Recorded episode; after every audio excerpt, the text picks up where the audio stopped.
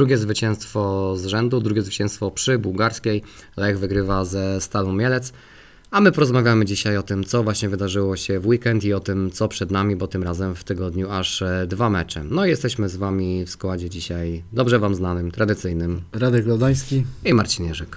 No to zaczynamy.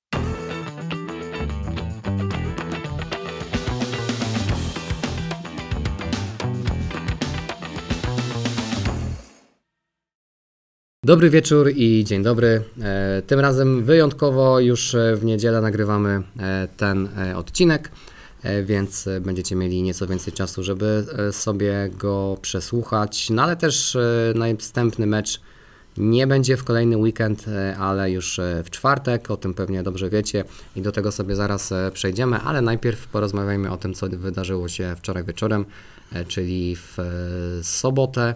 Lech podejmował mielecką stal. Chciałem powiedzieć w zapowiedzi, prawie to powiedziałem, że to było drugie domowe zwycięstwo z rzędu, ale przypomniałem sobie, że przecież poprzedni mecz przy bułgarskiej nie był meczem e, przynajmniej formalnie rozgrywanym jako domowy.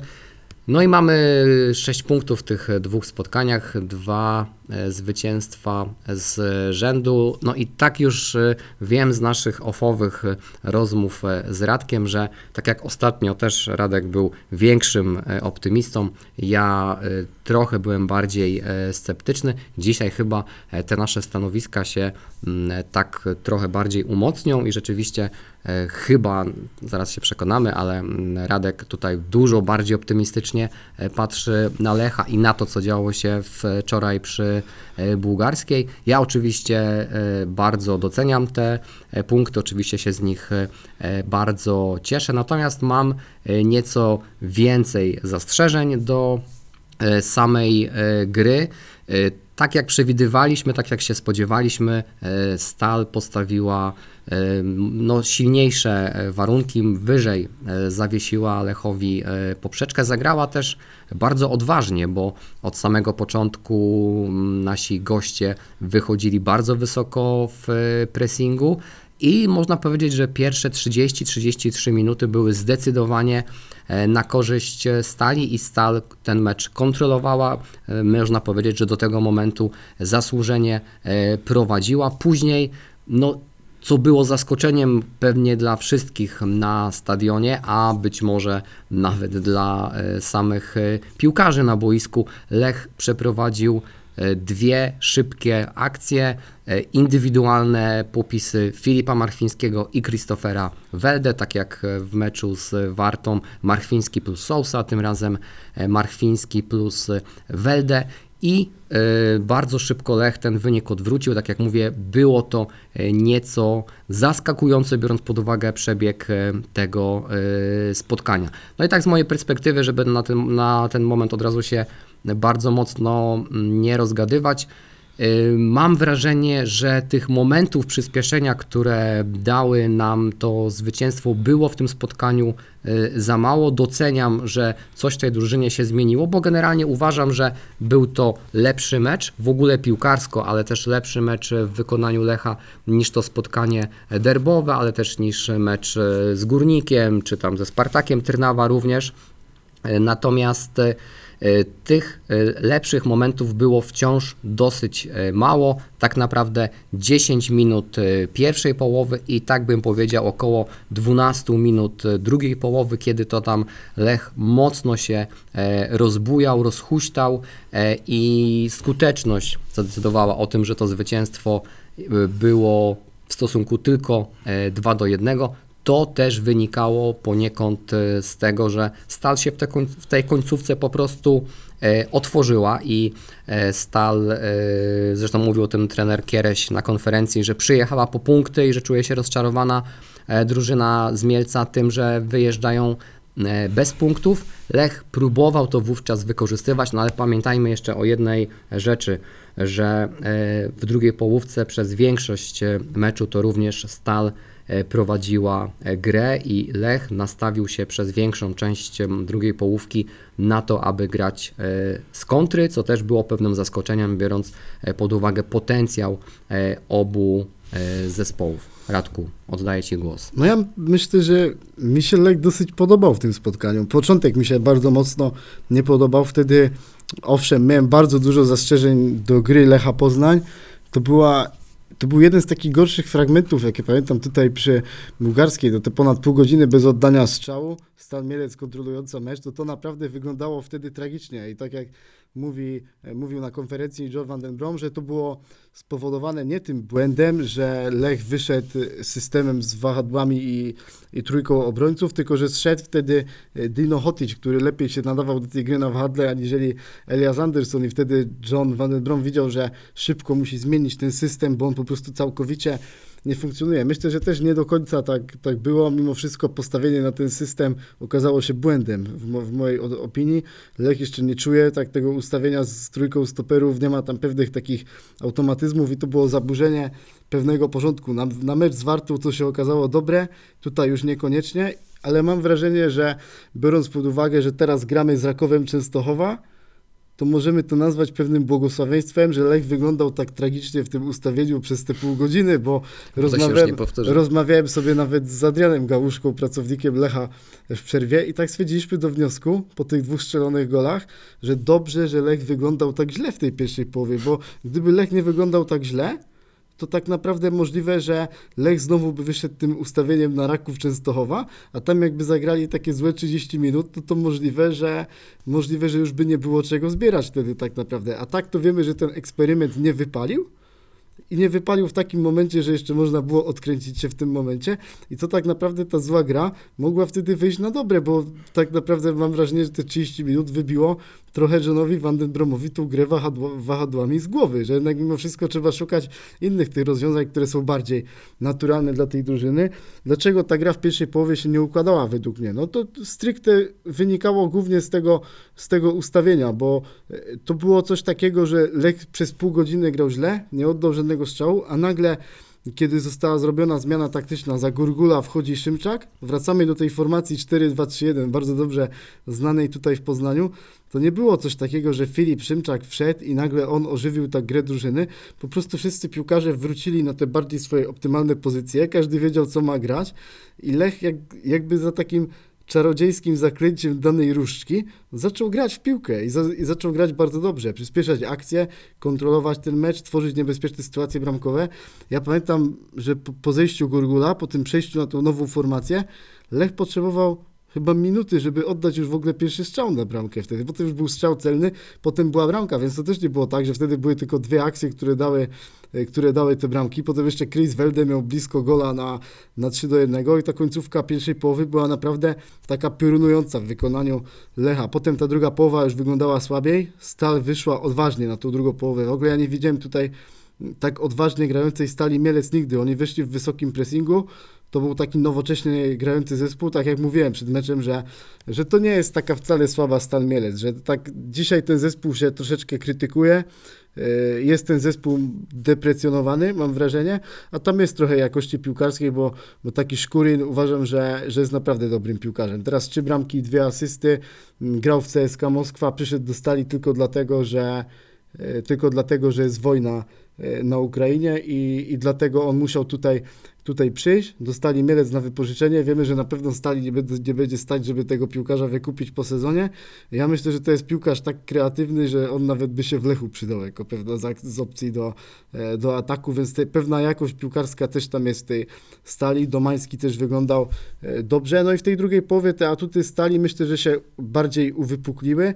Lech trochę za bardzo był cofnięty do obrony, i tak jak sobie myślałem w okolicach 60 minuty, że ten mecz zaczyna się trochę wymykać spod kontroli, to jeszcze bardziej miałem takie obawy, kiedy e, John Van Brom zmienił Filipa Marfińskiego, wpuścił Joela Pereira, no nikt nie wiedział, jak ten Joel sobie będzie radził, bo on wraca po kontuzji.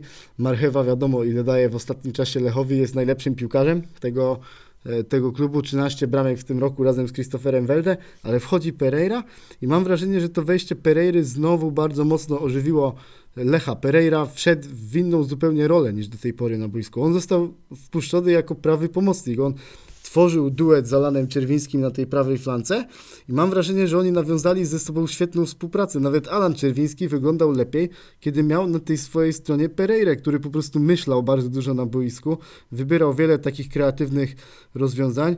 Było widać, że to był drugi najlepszy obrońca, jeśli chodzi o kluczowe podania w lidze konferencji w tym meczu, bo to jaką on dał liczbę takich celnych podań, które przełożyły się na groźne sytuacje bramkowe, no tego było dużo. Sołzat z tego powinien mieć dwie bramki, jedną Szymczak, jedną jeszcze Welde, tak to równoważąc, no, dwie asysty przynajmniej powinien mieć Joel Pereira w tym meczu i byśmy mówili wtedy o absolutnie wybitnej zmianie, y, jaką wniósł. No niestety koledzy nie wykorzystali tych jego, tych jego podań, gdzieś tam został okradziony z tych asyst, ale według mnie to była taka zmiana godna tej Pedro Tiby w meczu z Pogonią Szczecin, kiedy, y, kiedy wszedł Pedro Tiba i zrobił wielką różnicę jako, jako piłkarz. I to właśnie mnie napawa optymizmem, że, że Lech ma teraz nowe atuty, takie atuty, których wcześniej nie znaliśmy. Wcześniej tym atutem był ten fakt, że Marfiński może grać jako środkowy napastnik i radzić tam sobie bardzo dobrze. Teraz widzimy, że Joel Pereira może być ustawiony wyżej i, i dawać jeszcze więcej temu, temu zespołowi. Też John Van den Brom powiedział na konferencji, potem go zapytałem o to i powiedział, że tak naprawdę czasami będziemy potrzebowali na, prawej skrzydle, na prawym skrzydle kogoś, kto nie jest prawym skrzydłowym, który zejdzie do środka, zagra jako pomocnik, da takie podanie otwierające i w tą rolę dobrze wchodzi Pereira i właśnie tak nawiązując do tych problemów kadrowych, które ma Lech, bo nie wiadomo co będzie z Dino Hoticiem po tym meczu, bo tam też jest jakiś e, uraz, też wiemy, że na goli Zadecha będzie trzeba trochę jeszcze poczekać, bo on jeszcze nie trenuje e, z drużyną, ale mam takie wrażenie, że już teraz nawiązując do tego meczu z Rakowem, który nadejdzie, że, że tak jak Raków na przykład straci środkowych obrońców, czy dwójkę wahadłowych, tak jak teraz Tudora, Carlosa, to jest to bardziej odczuwalne i ci piłkarze są trudniej do, trudniejsi do zastąpienia niż w Lechu Poznań, bo Raków jest tak oparty, że każdy piłkarz jest przypisany do tej jednej konkretnej pozycji, do tego systemu gry i tak naprawdę wyjmiesz to ogniwo i się zastanawiasz, co tak naprawdę z tym faktem zrobić. A w Lechu grają piłkarze tacy multipozycyjni. Widzimy, że Marfiński może zagrać jako ósemka, dziesiątka, a teraz najlepiej sobie radzić jako, jako środkowy napastnik. Tak samo Joel Pereira pokazał, że może zagrać również jako prawy pomocnik i to jest taki atut, z którego myślę będzie można korzystać w najbliższych meczach. Ja bym szczerze powiedziawszy kiedyś zobaczył Lecha w takim ustawieniu, że Czerwiński z Pereirą wychodzą od początku na jakiś mecz. No to, to byłoby ciekawe, bo rzeczywiście mm, tutaj się absolutnie zgadzam, że, e, że to wejście Pereiry było, było tym odpowiednim impulsem e, w drugiej połówce. E, Natomiast mam takie wrażenie, jakby przekrojowo patrząc na, na to spotkanie, że właśnie Lech, co, co nie jest absolutnie zarzutem, bo, e, bo to jest co, normalne w piłce, że wygrywasz dzięki indywidualnościom i dzięki takim e, indywidualnym e, błyskom. Gdyby, gdyby było inaczej, to nie mielibyśmy takich piłkarzy jak Leo Messi chociażby, ale mm, rzeczywiście no co prawda, tak jak mówisz, Pereira nie zaliczył e, asysty, ale to nie jest e, też e, jego winą, bo w statystykach jego można zobaczyć, że zagrał 28 minut, miał 24 kontakty z piłką i z tego zrobił 4 kluczowe podania. No więc trochę, tak jak mówił Radek, koledzy mu asyst tym razem odebrali. No i właśnie pierwsza połówka to te dwa, dwa błyski Marfi, duetu Marchwiński-Welde, który, jak, którzy, e, który ten duet, jak już Radek wspomniał, to jest nasz najbardziej e, aktywny i najbardziej bramkostrzelny duet e, roku 2023. Wspomniałeś o tej stali Mielec, że się ją trochę deprecjonuje, to pewnie wynika e, z tego, że to nie jest jakiś taki mocno medialny e, klub e, i wiadomo, że ma swoją tradycję, swoją historię, natomiast na ostatnio wielkich e, czy w ogóle jakichkolwiek sukcesów e, w Ekstraklasie nie ma, ale tu też trzeba podkreślić e, dobrą pracę e, trenera Kieresia, bo rzeczywiście e, bardzo mądrze drużynę przygotował pod to granie e, na bułgarskiej.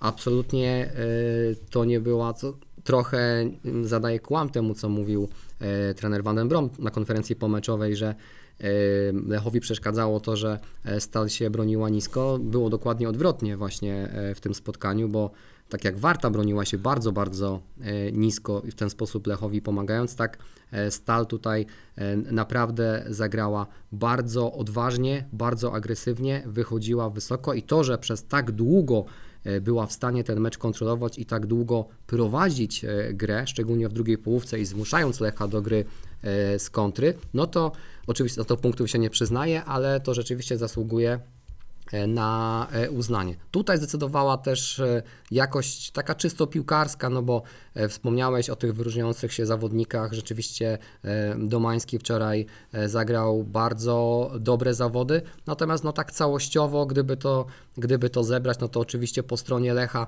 tej jakości e, było więcej, no i szczęśliwie tak dla nas się e, złożyło, że właśnie e, te mm, indywidualne e, e, przebłyski tutaj po stronie e, Lecha zadecydowały. Natomiast mam też takie e, wrażenie, że tutaj jakby oddając szacunek Stali Mielec, ale też biorąc poprawkę na to, jakie są e, cele e, tej drużyny w e, tym sezonie, że kolejni nasi przeciwnicy mogą tą, podwy- tą poprzeczkę podnieść jeszcze wyżej, więc te długie fragmenty, e, w których Lech e, cały czas grał statycznie, cały czas grał e, dosyć wolno i e, przewidywalnie, e, pozwalając również przeciwnikowi na to, żeby się dobrze ustawić. Stal taktycznie była przygotowana mm, znakomicie, tam czasami trzy linie obrony były ustawione i e, bardzo dobrze stali e, wychodziło wybijanie Lecha e, z rytmu. Faktycznie ta mobilność, o której wspomniałeś, tam jest e,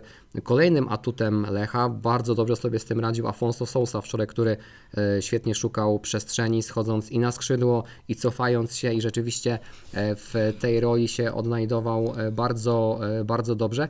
Mam wrażenie, że trochę mniej aktywny był e, Filip Szymczak, tak jakby już pomijając e, tą zmarnowaną sytuację po wrzutce Joela Pereiry, ale no trochę się snuł po boisku e, e, wczoraj i jak wyszedł po przerwie, to miałem wrażenie, że, że już jest zmęczony w ogóle, że mimo, że nie wyszedł w pierwszej 11, to jakoś ta jego dyspozycja wczoraj zostawiała trochę, trochę do życzenia. No więc możemy sobie już wybiec w przyszłość i trochę już Radek wspomniał o tym, że Raków ma swoje problemy. E, Natomiast e, dwie drużyny, z którymi się zmierzymy w kolejnym tygodniu, czyli właśnie Raków e, i później w niedzielę Pogoń, akurat w ostatniej kolejce strzeliły po 5 bramek każda, bo Pogoń nieco niespodziewanie zwyciężyła 5 do 1 na Krakowi, a Raków 5 bramek zaaplikował Ruchowi Chorzów, 3 bramki jednak tracąc. No właśnie, czy mm, bardziej ten optymizm swój przed czwartkiem, a później przed niedzielą możemy, no to może najpierw, o tym czwartku, możemy budować na y, tym, o czym mówiłeś, czyli y, chociażby tej mobilności niektórych zawodników, czy raczej powinniśmy y, tych, tego optymizmu szukać w tym, że Raków ma swoje kłopoty kadrowe?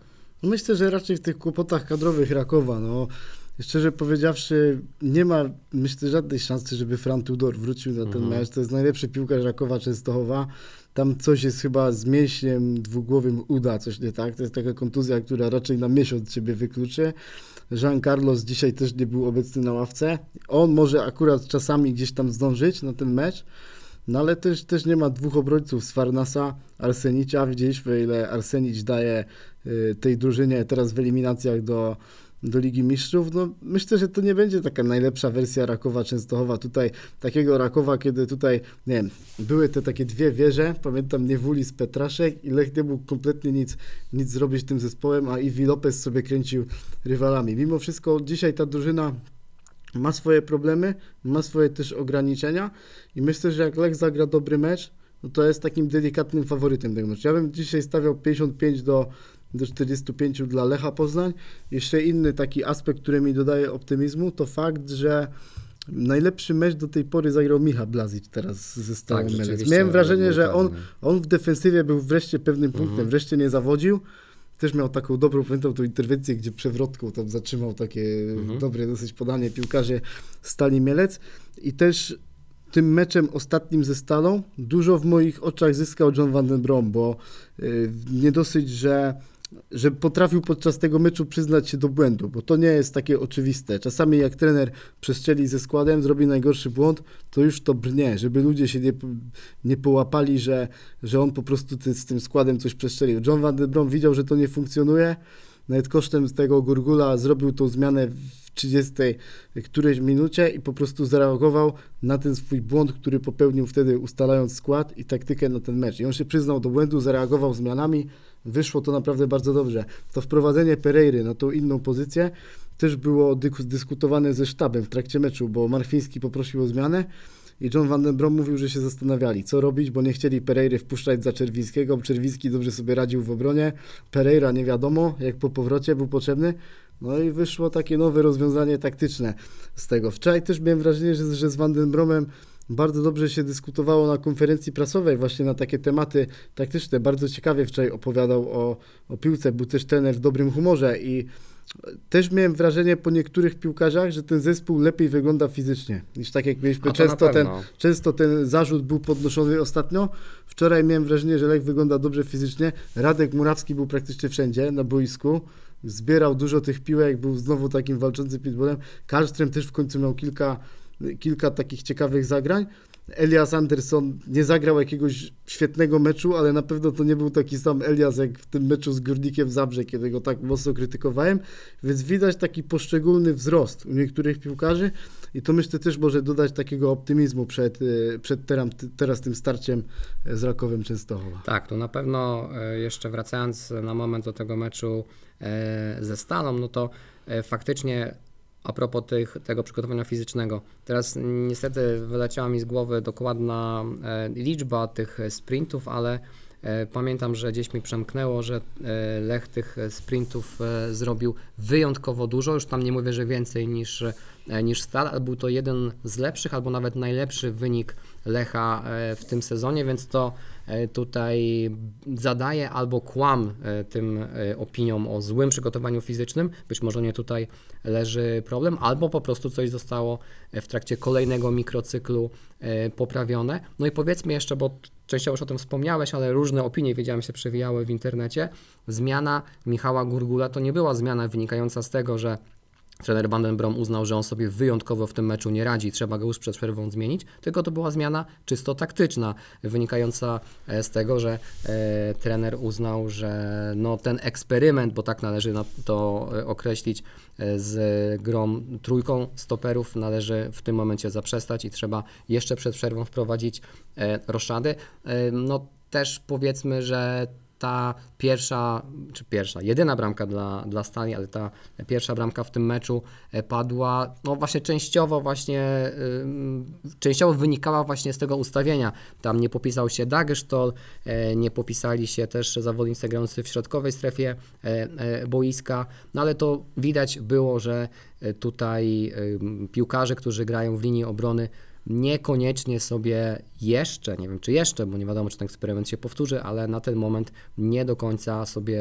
z tą grą w trójce e, radzą. No tak, e, tutaj jakby sobie spojrzeć na kursy, jeszcze wracając do tego, e, kto jest faworytem, no to tak chyba bookmacherzy mniej więcej to widzą, jak, jak wspomniałeś, tutaj e, Superbet e, 2,35 daje na zwycięstwo Lecha, 3,40 na remis i 3,10 na zwycięstwo Rakowa, więc e, delikatnym, ale jednak zauważalnym faworytem tego spotkania e, pozostaje Lech. Jakby spojrzeć sobie na e, ostatnie bezpośrednie spotkania, oczywiście pamiętamy, że Lech na wiosnę w Częstochowie e, zwyciężył z mistrzem e, z Częstochowy, natomiast ostatnie mecze domowe, e, które Lech z Rakowem rozgrywał, już tak dobrze nie wyglądają.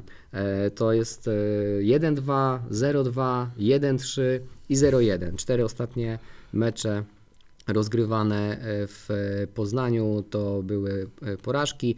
Piąta porażka e, w roku 2021 i ostatni punkt w 2020 3-3 i też w 2020 roku Lech zwyciężył e, 3 do 0, więc na to zwycięstwo czekamy już dosyć długo. To był ósmy e, dzień lutego 2020, więc e, 3,5 roku, ponad 3,5 roku e, już na to zwycięstwo. Rzeczywiście Może to nie jest taki wielki optymizm przed tym spotkaniem, natomiast no, rzeczywiście te dwa zwycięstwa z rzędu na pewno drużynę budują, te problemy kadrowe, e, o których już e, wspomnieliśmy. No i układ tabeli jest e, w tym momencie taki, że e, Lech e, szóste miejsce w tabeli 14 punktów, Raków trzecie miejsce w tabeli, ale punktów 16, e, więc przy e, zwycięstwie e, Lecha e, przeskakujemy Raków i e, wskakujemy prawdopodobnie e, do, na, na podium. No oczywiście to będzie jeszcze, będzie jeszcze tam e, co nieco zależało od tego środowego spotkania, bo też e, zaległości odrabia Legia, e, grając z naszym kolejnym przeciwnikiem, e, a więc e, z Pogonią. No i teraz tak, oczywiście z tym meczem e, weekendowym mamy większą trudność, bo tak, Pogoń też od, e, odrabia zaległości w tygodniu, e, no więc tutaj pewnie m, obaj trenerzy będą stosowali e, jakąś rotację. Mm, Nie wiemy na ten moment, na ten niedzielny wieczór, na ile poważny jest uraz Dino Hoticia.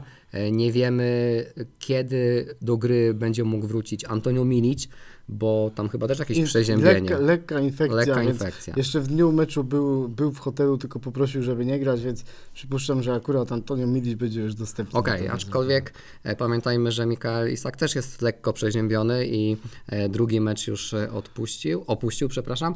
E, był na trybunach, co prawda, ale nie wiemy, jaka jest jego e, dyspozycja, nie wiemy, kiedy będzie gotowy do tego, aby wrócić e, do treningu. Można założyć, że jeśli nie trenował, no to e, ten cały tydzień mu z treningu wypadł, no to pewnie ciężko będzie liczyć na niego w czwartkowy wieczór.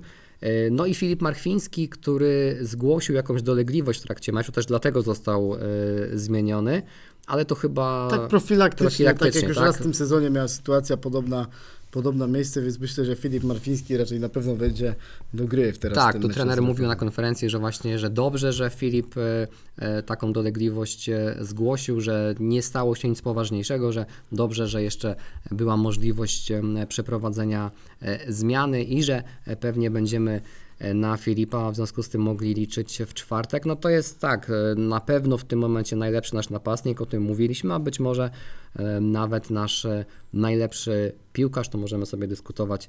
E, Christopher Welde też na pewno jest e, aktualnie w e, całkiem, całkiem niezłej dyspozycji. No i cieszy nas na pewno to, że jeśli chodzi o tą formację e, ataku, e, to mm, to zgranie w tym momencie Welde, Marchwiński, Sousa zaczyna wyglądać e, coraz, coraz lepiej i to jest chyba e, taki z mojej perspektywy ten element optymistyczny, który, e, który no, pozwala z nieco w nieco lepszych humorach czekać na czwartkowy wieczór, a później to niedzielne popołudnie, bo wówczas mecz wyjazdowy do Szczecina. Mecz czwartkowy rozpocznie się o godzinie 20, mecz niedzielny o godzinie 17.30. E, Ostatnio frekwencja w sobotę taka niespecjalnie imponująca, 15,5 tysiąca, 19 tysięcy prawie było uprawionych, więc jakaś e, spora grupa osób, które miały bilety na to spotkanie nie dotarła, no ale właśnie mówiliśmy, że ten czwartek, co prawda nie jest to Liga Konferencji, nie jest to Liga Europy, e, ale no mecz, który ostatnio e, budzi duże emocje z przeciwnikiem e, o uznanej już w tym momencie e, marce i uznanej klasie, no bo przecież mistrz Polski, więc tutaj wiele podtekstów, wiele różnych historii wokół tego spotkania, także zachęcamy gorąco, bo nie wiadomo, czy jeszcze w tym tygodniu, w tym tygodniu, w tym sezonie e, będzie sposobność, aby właśnie w czwartek wybrać się na Bułgarską, może jakiś mecz Pucharu Polski jeszcze nam e, w czwartek e, wypadnie, ale z tą ligą pewnie będzie trudniej. Kto nie ma jeszcze biletu, e, to serdecznie e, zapraszamy i może nam się uda e, zobaczyć gdzieś w okolicach e, bułgarskiej albo nawet e, na samych trybunach. No to jakie typy e, przed czwartkiem i przed niedzielą? Ja, ja jeszcze tylko skończę Mhm. ten wątek frekwencji, bo myślę, że to wcale nie było tak, że kibice się od Lecha Mhm. odwrócili, widząc te jakieś wyniki czy grę w meczu z Wartą Poznań, tylko po prostu trzeba wziąć pod uwagę porę meczu i zaangażowanie poszczególne kibica, bo jak masz mecz w sobotę na przykład o godzinie 18, to jest najlepsza godzina i wtedy ten mecz nie jest, nie musi być rozrywką docelową dla, dla, dla kibica. To zwłaszcza dotyczy młodszych kibiców takich w przedziale 25-35 na przykład. I ci kibice idą sobie na mecz o 18, mecz się kończy i potem mogą jeszcze sobie gdzieś iść do znajomych, gdziekolwiek chcą i ten mecz nie jest taką rozrywką docelową. To ma bardzo duże znaczenie, bo jak już jest mecz o godzinie 20, to ten mecz już jest, ten mecz jest rozrywką docelową i w sobotę o 20 mniej osób pójdzie na taki mecz. Chcielibyśmy, żeby każdy kibic był maksymalnie zaangażowany w kibicowanie Lechowi, ale wiemy, że kibice są różni i dlatego po prostu taka pora meczu sprawiła, że na tym meczu pojawiło się kilka tysięcy kibiców mniej. Ja też jeszcze do, do tych nastrojów społecznych chciałbym się tutaj też odwołać, bo byli na tym meczu moi znajomi z Białorusi.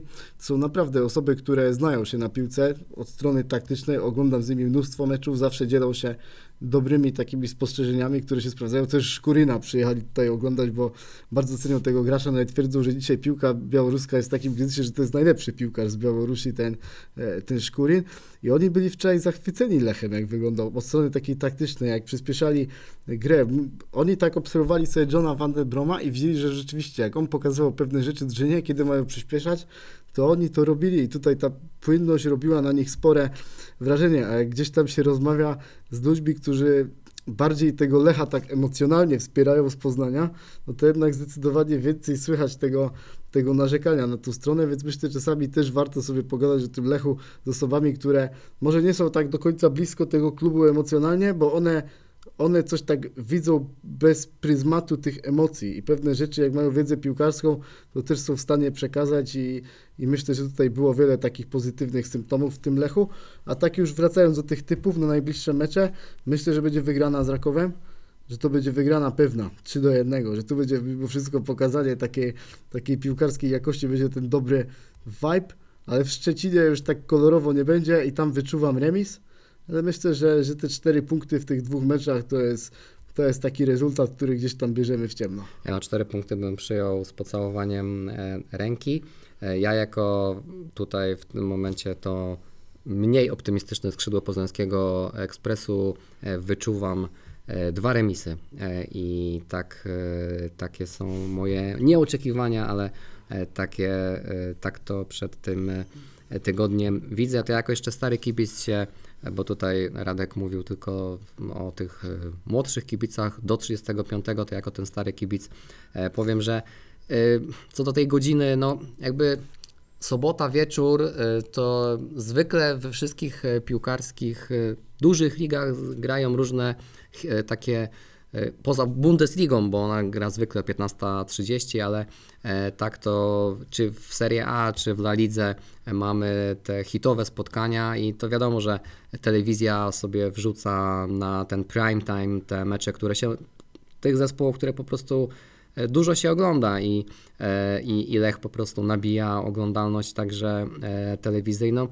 E, Mam wrażenie, że gdyby tutaj e, mecz nie był ze Stalą Mielec, a z jakimś innym, nieco takim bardziej rozpoznawalnym i e, markowym, popularnym też przeciwnikiem, e, to ta frekwencja byłaby wyższa, ale oczywiście tutaj e, nie będziemy się przerzucać teoriami, bo tych koncepcji odnośnie tego, która godzina jest najbardziej sprzyjająca, jest pewnie nieco więcej też odnośnie tego, że o, po tych meczach wieczornych kibicom, którzy są spoza Poznania, czasem trudniej do ich rodzinnego miasta powrócić.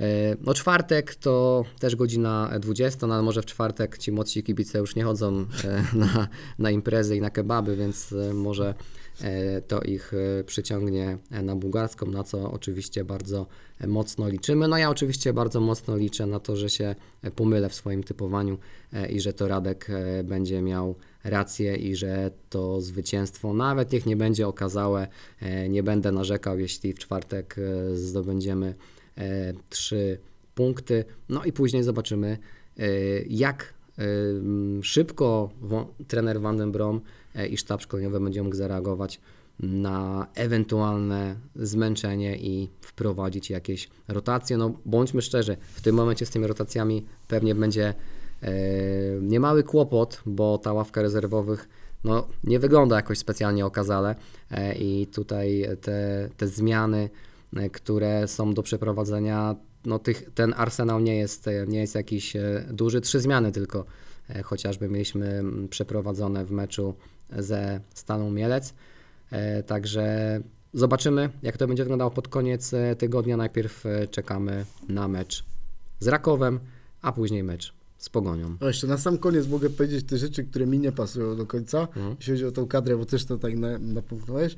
Nie pasuje mi ten fakt, że teraz, kiedy kontuzję ma Nika Kwefeskiri, Lech jest trochę takim kolosem na glinianych nogach, bo sobie wyobraź, że teraz kontuzję łapie ktoś, ktoś z tej listy, którą teraz zmienię. Murawski, Kalsztrem, Souza, Marchwiński. To Lech tak naprawdę nie ma tam teraz żadnych takich porządnych alternatyw. Szymczak może zagrać jako dziesiątka czy napastnik, ale wylatuje ci środkowy pomocnik i musisz grać juniorem.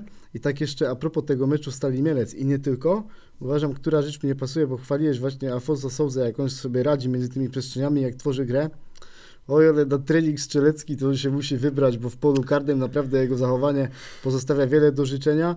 Czasem dostaje takie pewne piłki i on po prostu marnuje te sytuacje bramkowe i to nie jest kwestia tylko tego meczu ze Stalą Mielec, tylko już więcej zdecydowanie razy to widziałem, więc myślę, że powinien trochę razem z Filipem Szymczakiem potrenować to wykorzystywanie sytuacji pod presją, bo no jest tutaj pole, duże pole do poprawy. Na pewno tak, a wiemy, że e, Afonso Sousa ma niezłe uderzenie, bo już nas kilka razy przekonał o Warszawa tym na chociażby.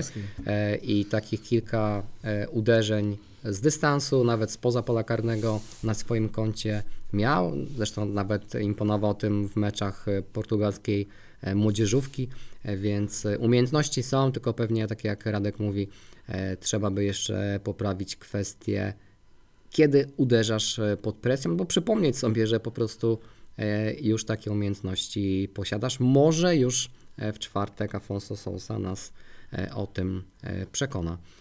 No dobrze, moi drodzy, to był 30 już odcinek e, Poznańskiego Ekspresu. Bardzo Wam e, dziękujemy, że jesteście z nami i że nas wiernie słuchacie. E, Zapraszamy Was do kolejnego odcinka już za tydzień. Tymczasem życzymy Wam udanego tygodnia i dobrych emocji na meczach Lecha w czwartek oraz w niedzielę. A my się słyszymy w kolejnym tygodniu. Trzymajcie się, do usłyszenia, cześć. Cześć.